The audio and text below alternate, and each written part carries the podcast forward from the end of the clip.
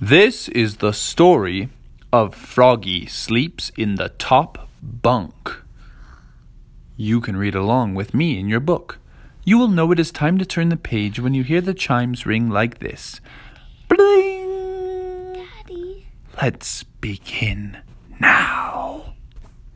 The frog family had just finished eating dinner, and Mommy and Dad Frog has sent Froggy off to his room to get some sleep.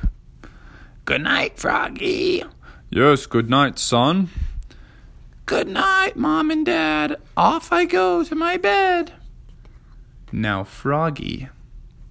He had a bunk bed in his room, but he only was allowed to sleep in the bottom bunk. His mom told him that he wasn't ready for the top bunk yet because he was still a little bit young and he was still a little bit fidgety in the night and he got spooked sometimes. But he really wanted to sleep in the top bunk. So tonight, he snuck into his room, the door. closed the door behind him, got his jammies on, and he started to go up the ladder to the top bunk.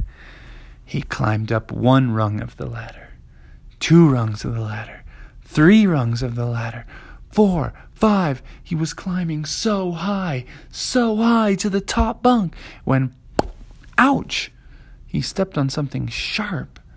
Ow, he stepped on a tack right in his foot.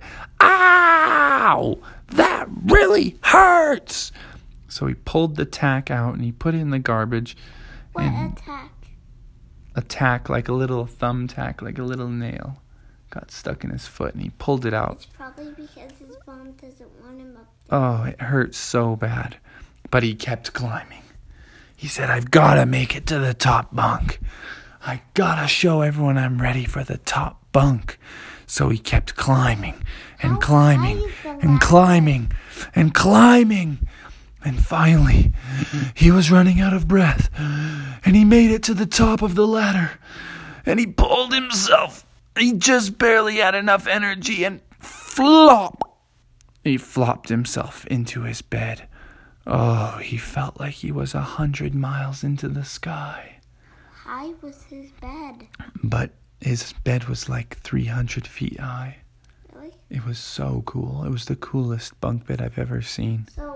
his room was So he got into his top bunk and he fell asleep. And he fell into a deep, deep slumber. And he dreamed about frogs and flies. And he dreamed about monsters and crazy stuff. And then, in the morning, he woke up and he noticed that there was blood all over his sheets from from his injured foot. He was like, "Oh no, my foot that got poked while I was climbing up the ladder made a big mess out of my sheets.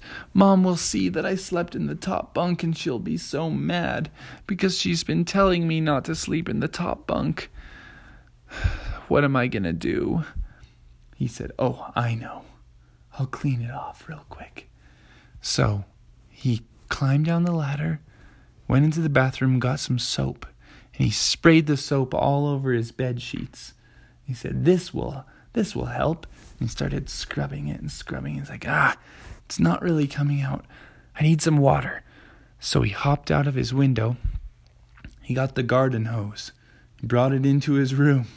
He started spraying onto his bunk bed, spraying water all over the place. He's like, ah, now it's starting to come out. This is excellent. And he was getting water everywhere, and he was starting to get a little bit silly and flipping around and flopping around and bouncing on the bed. And he was like, wow, this is awesome.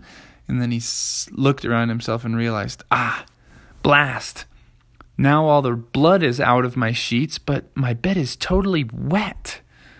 Ah, so he took the hose back outside and he sneaked over into his parents' bedroom and he grabbed his mom's hair blow dryer. And he's like, This will be perfect. This will dry my bed off and no one will notice that I I had to wash it. So he plugged it in and he turned it on. And he was standing up on his top bunk, trying to dry the whole thing off with his hair blow dryer. And he was like, just starting to really get into it. But then he got a little bit too close to his bed, and he wasn't paying very close of attention. And his bed sheets caught on fire because the heat coming out of the blow dryer started to make his sheets get on fire. And he said, Ah! No, this is bad! So he ran back outside and he got the garden hose. And he got the hose and he took the hose back up to his top bunk, started spraying the fire out. And he's like, Oh, this is bad news, bad news. And then the smoke alarm started going off in his room. And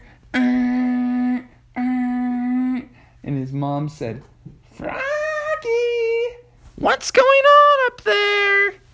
And he said, Oh, nothing, mom, nothing. She said, I'm going to come up and make sure everything's okay. So she came up, and Froggy was like, Ah! And she opened the door. And she saw the scene. She saw Froggy standing on his bed with the hose, and she saw the fire, and she saw the soaked sheets, and she saw the blood trickling all over the ladder, and she said, Froggy! And he said, Uh, sorry, Mom. Things got a little out of hand. And she said, I told you you weren't ready for the top bunk, you crazy kook. And he said, Oh, I'm sorry, Mom. And she said, You're darn right, you're sorry.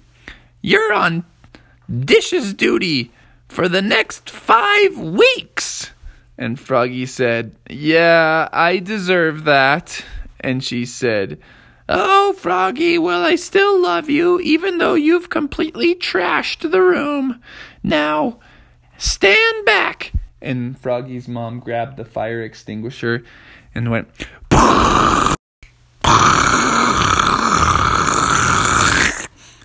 Now that's how you put out a fire, Frogman. Now get down here and get going on dishes, boy, before I have to slap you upside the head.